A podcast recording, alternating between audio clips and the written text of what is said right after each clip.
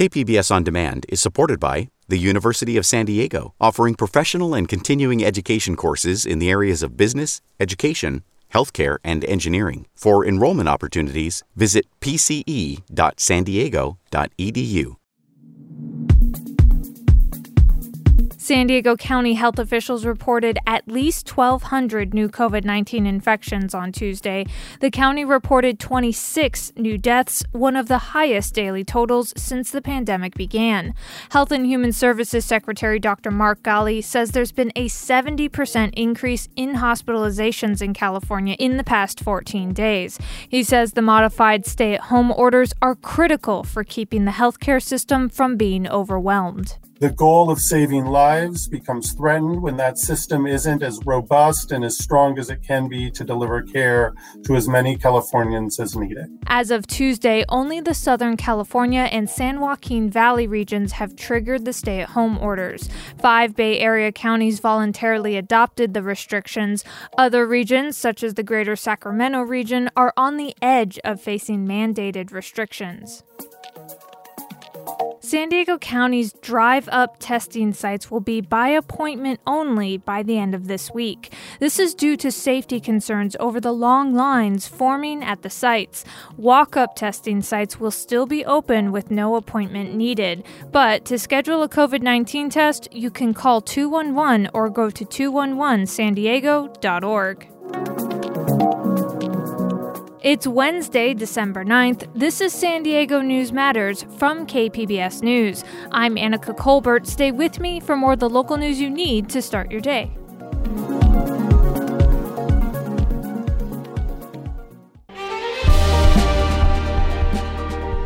Hi, I'm Bill Hoehn. And I'm Ted Hoehn.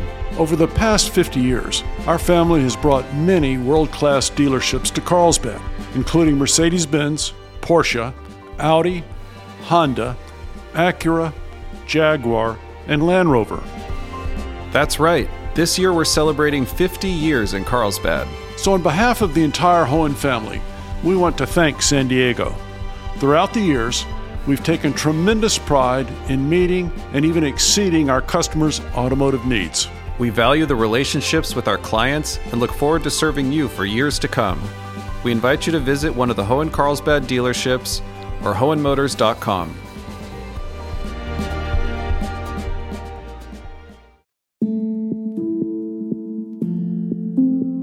Cities and counties are trying to forge their own path through the California stay-at-home orders, and so far it's resulted in a patchwork of restrictions across the state. Cap Radio's Nicole Nixon has more. Sheriffs in Los Angeles, Sacramento, and Orange counties have said they're not going to punish businesses that don't comply with restrictions.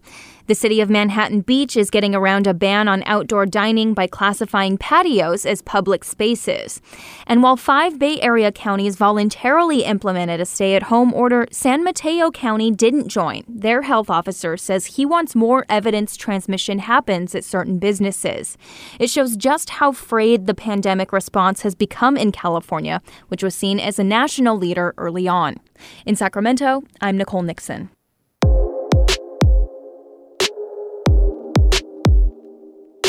The state-imposed regional stay-at-home order will be in place here in San Diego County for at least 3 weeks. The restrictions prohibit outdoor dining and close personal care businesses. KPBS reporter Matt Hoffman spoke to one owner who is abiding by the restrictions to keep his staff and his guests safe.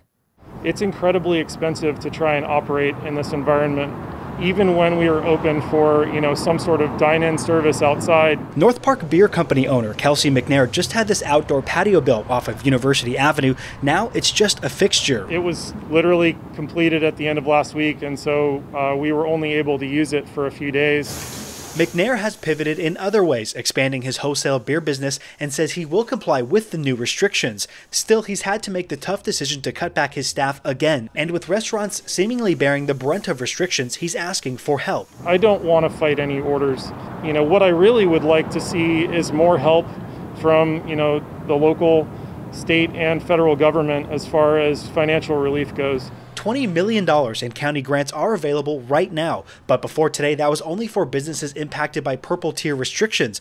Today, the County Board of Supervisors opened it up for everyone impacted by the regional stay-at-home order. That includes personal care businesses, which have to close their doors entirely. Financially, it's awful, but we're staying afloat. Like we're staying, and that's all I can say is that we're staying afloat right now. Lab A salon owner Adrienne Tolentino was doing some admin work today, preparing for 3 weeks with her doors closed. If anything, I just want to make sure my team is taken care of, because the salon will get through it for us. I know a lot of salons won't, but I just want to get through. I just hope it's 3 weeks. Adapting is not easy, especially when cash is tight, but places like City Tacos are getting creative, adding a drive-through right off University Avenue. It's COVID-friendly, it's touchless, it's fast, it's efficient. Owner Gerald Torres says he's trying to bring in business while keeping the community safe. In this tier, in this time, we don't know what to expect tomorrow. We don't know what to expect next week.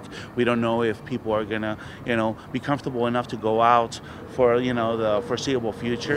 There's a few City Tacos locations across the county, and while Torres has had to cut his staff hours, he's trying to keep everyone on the payroll. There's a lot of uncertainty. They worry about their futures, and as owners, as managers, we try to really take care of them and let them know what's happening and be open and upfront and try to protect them as much as we can. All of these owners say the same thing, especially right now, spend your money locally. I know that I see the Amazon trucks going up and down our streets all day long.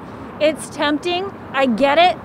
It's so easy to sit on your couch and click and buy, but every time you do that, you're taking money out of the pockets of our small businesses. That was reporting from KPBS's Matt Hoffman. It's also worth noting that a judge in Los Angeles County has overturned a ban on outdoor dining on the basis that the county didn't do a proper risk-benefit analysis before imposing the ban. That's according to the City News Service. However, the California regional stay-at-home orders includes a ban on outdoor dining, and that overrides the county-wide order. And that means people still can't eat outside. The KPBS Newsroom is starting a series of profiles that focuses on San Diegans' experiences during the COVID-19 pandemic, those who are surviving, hurting, and some who are thriving. KPBS reporter Max Rivlin-Nadler brings us this story from City Heights. 27-year-old Gunamo Ali immigrated to City Heights from Ethiopia when he was 11. Since then, he's been rooted in the community.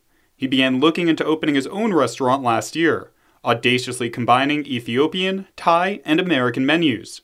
But the pandemic put a damper on his dreams of opening a restaurant, so Ali began experimenting on recipes at home. I started posting the food that I make on Instagram, and from there, people really like, my food. I started selling out and stuff, and that's when I noticed, I gotta take this to the next level. Soon, Ali had come up with what he called the ghost restaurant idea. For 6 months, he rented a kitchen, got the necessary permits, and operated a restaurant specifically geared towards the pandemic. You put up your menu online and everything. People order through Uber Eats, all those third-party deliveries, and it gets delivered. So that's what I did from that small market. Business was good. Ali wanted to keep growing. Now, Ali's Chicken and Waffles is open for takeout and delivery on the corner of University Avenue and Fairmont Avenue. Max Rivlin-Nadler, KPBS News. Air pollution from port activities has long been an issue in neighborhoods that border the Port District. Now, the San Diego Port is mulling over a project that could increase diesel pollution near the 10th Avenue Marine Terminal. KPBS environment reporter Eric Anderson has more. The plan to approve a major cement warehouse contract with Mitsubishi Cement Corporation is under fire from environmentalists who worry about the impact on local air quality. The Environmental Health Coalition's Diane Takvorian says the contract could significantly impact air pollution. That activity requires a minimum of 2,000 more trucks per month and up to 8,700, which is a 200% increase of trucks over the number of trucks that are currently in and out of the 10th Avenue terminal. Takvorian says those trucks will have to move through Barrio Logan and National City, those neighborhoods endure more diesel particulate pollution than 95% of California's communities. Eric Anderson, KPBS News. The San Diego County Board of Supervisors approved a tobacco retail license ordinance on Tuesday. The measure is aimed at reducing usage by minors and holding retailers more accountable. The vote was 4-1 with outgoing Supervisor Kristen Gaspar opposed. The measure sets a minimum pack size and a minimum price for sales. It also allows the county to enforce minimum age laws and a previously adopted ban on flavored tobacco products. It also prohibits the sale of tobacco at pharmacies. The ordinance takes effect on July 1st, and it only applies to unincorporated areas in the county.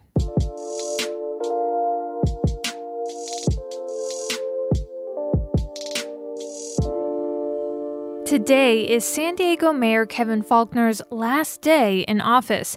KPBS Metro reporter Andrew Bowen looks back at Faulconer's nearly 7 years as mayor and what he accomplished. It's time for us, as a community, to come together to decide the future of the Chargers in San Diego. Kevin Faulconer in his first State of the City address in January 2015. Keeping the city's football team by building them a new stadium was a top priority. Faulconer created a stadium task force and spent more than $2 million on an environmental impact report to clear the stadium for construction. And so I want to thank the Spanos family, the entire Chargers organization, and the fans for your continued commitment to San Diego. Working together, we can get this done. They didn't get it done. Chargers officials repeatedly rejected the city's suggestions. In 2016, the team placed a tax measure on the ballot to fund a new stadium downtown, and Faulconer endorsed it, but voters rejected it overwhelmingly. I was one of those folks that never thought they were going to stay. Gil Cabrera is an attorney who chaired the city's Ethics Commission and the board of the Convention Center Corporation. He says the time and money Faulconer spent on the stadium issue was a waste. Give them the best offer they're going to get from us, and then give them a deadline and then move on, but we dragged it out for years. Cabrera is among those who see Faulconer's tenure as marked by big plans that failed to pan out. Another example, the convention center expansion. It's time to settle this once and for all and get the convention center expanded. That was from Faulconer's 2016 State of the City address. The convention center expansion was always a top priority for him, but time after time his efforts to get it done came up short. Cabrera says he doesn't lay all the blame on Faulconer, but I think there was a lot of delays that probably weren't necessary. I mean, we went through, I think, 2 or 3 State of the City addresses where we talked about we were going to do something and then nothing happened that year. One achievement Faulconer touts most frequently is the city's 2015 Climate Action Plan, which requires the city to cut its greenhouse gas emissions in half by 2035.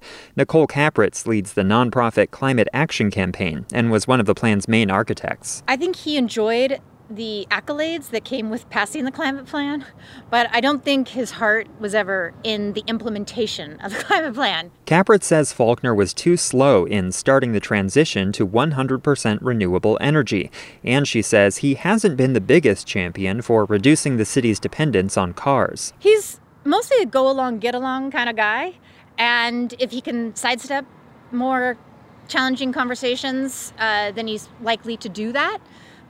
Now, to his credit, when we sort of built the community and political will to take on some of the harder conversations around transit and around community choice energy, he eventually did, but it's not his default. Others give Faulconer more credit for his own coalition building. In his last few years as mayor, housing affordability took center stage.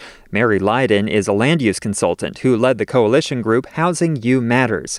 She praises Faulconer for uniting business groups, builders, environmentalists, labor unions, and social service providers, all under a pro-growth agenda. So he was the leader that did that. All kinds of policy has been put into place in the last couple of years, and we'll see in the next few years if those strategies actually are working. Among those strategies, ending parking requirements for new apartment buildings near public transit, rezoning parts of the city for higher density housing, and adding new incentives for developers to include subsidized affordable homes in their projects. Lydon says none of that was easy. San Diego has kind of a reputation for being a NIMBY city. It's beautiful here. You know, we love our communities. We don't want it messed with. But there's other things at play, and housing became the issue that our leaders needed to focus on, and Mayor Faulconer stepped up to the plate on that. As many have long suspected, Faulconer is considering a run for governor in 2022.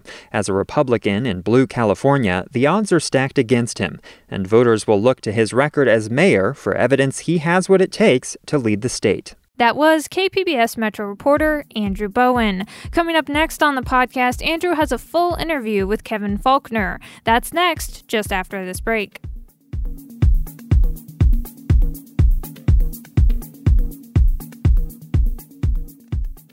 KPBS On Demand is supported by the Museum of Contemporary Art San Diego, offering visitors to the La Jolla campus special exhibitions, collection galleries, coastal vistas, seaside dining, and more. mcasd.org. San Diego Mayor Kevin Faulconer officially leaves office tomorrow after the inauguration of Mayor-elect Todd Gloria. KPBS Metro reporter Andrew Bowen spoke with Faulconer about his career and his potential run for governor in 2022. Mayor Kevin Faulconer, thank you so much for speaking with us. Happy to join you. Thank you. So let's dive right into one of the biggest issues that you dealt with in your first few years in office, and that's the chargers. You tried very hard to keep them. You put together a task force to come up with a plan. You funded an environmental impact report on the new stadium. You endorsed their 2016 ballot measure to fund a new downtown stadium, which the voters ultimately didn't agree to.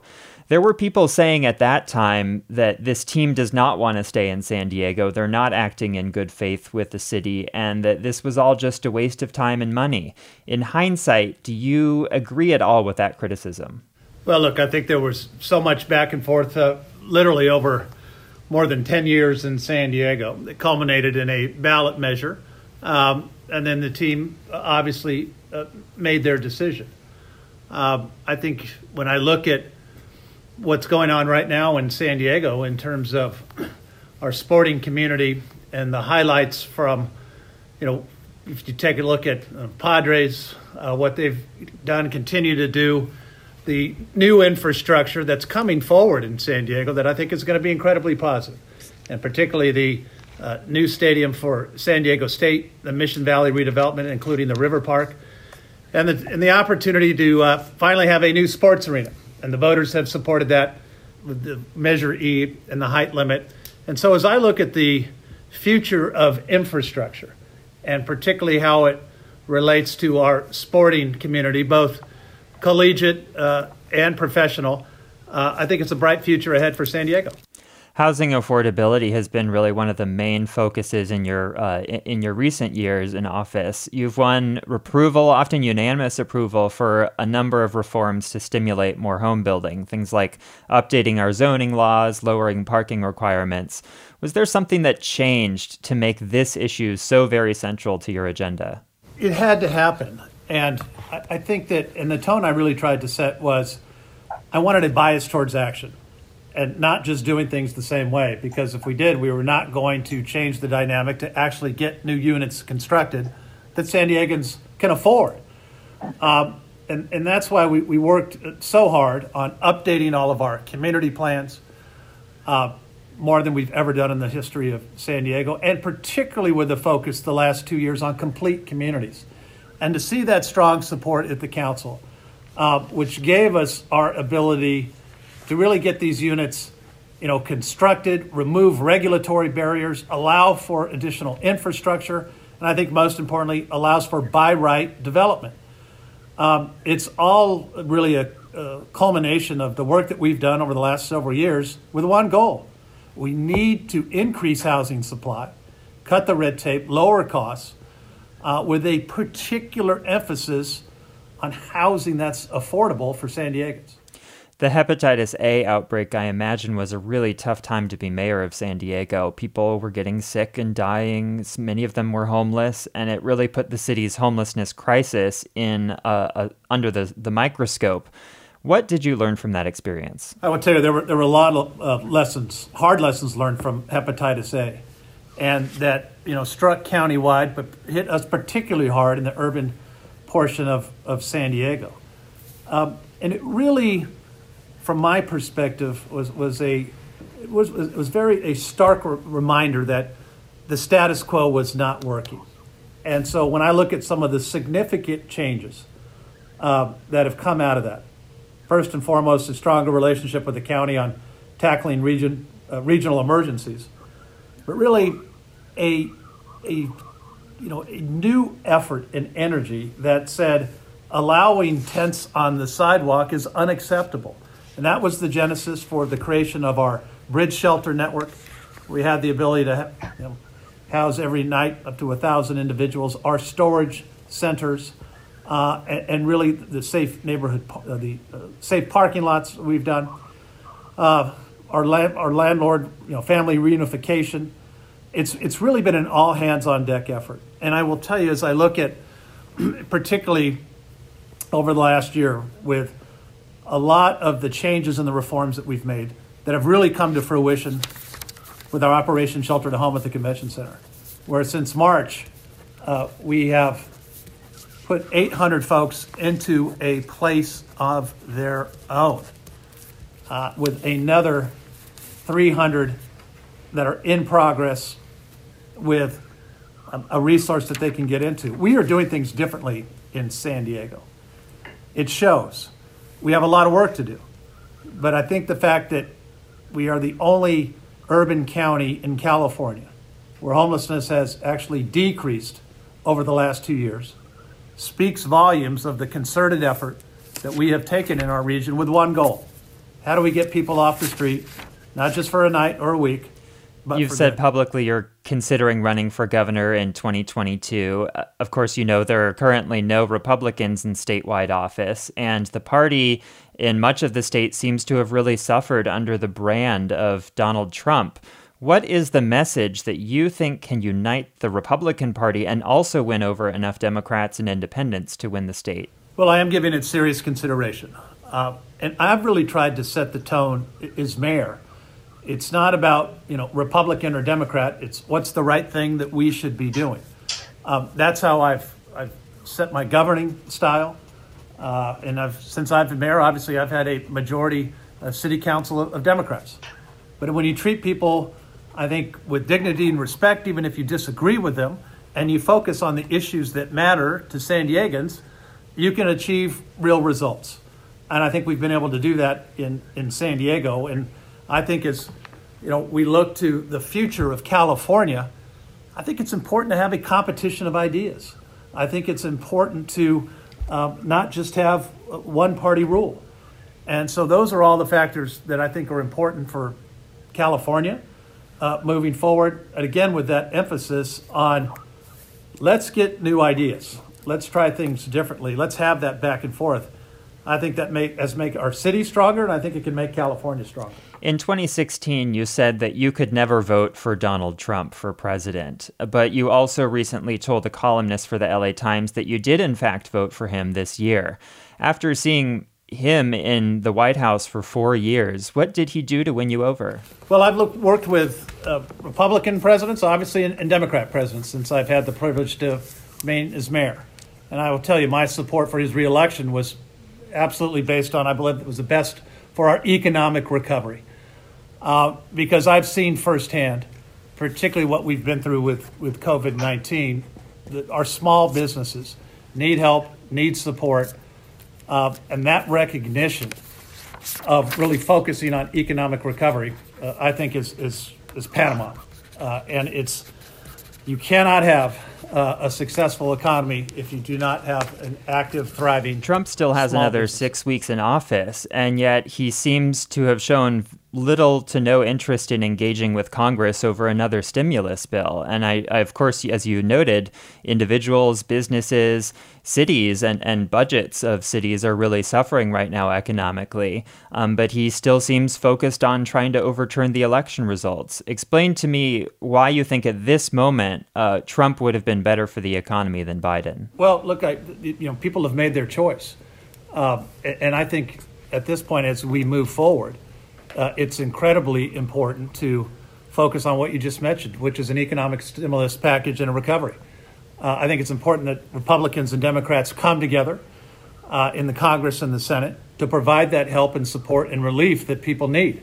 We've been actively advocating for that, and I will continue to advocate for that, particularly in my last several days here as mayor, because you need that support.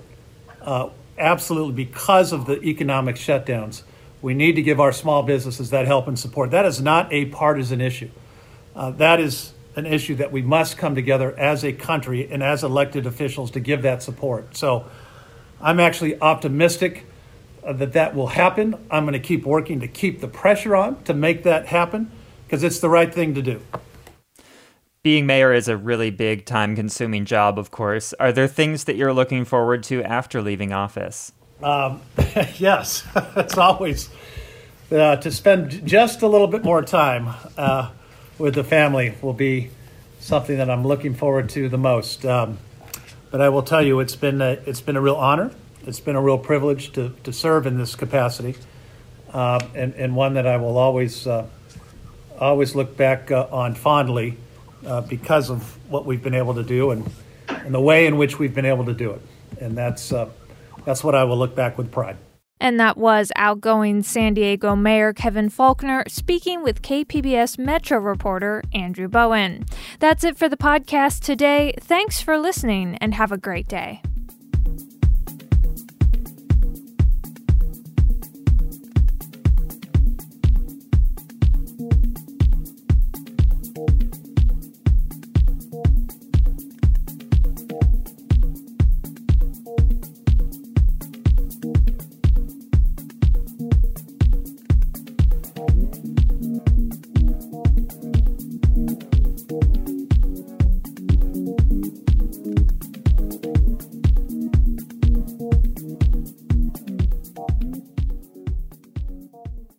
KPBS On Demand is supported by Arizona Raft Adventures, a third-generation family-owned outfitter providing experiential multi-day Colorado River rafting adventures through the Grand Canyon, hiking, exploration, education, and fun. Only a 7-hour drive from San Diego. Learn more at azraft.com.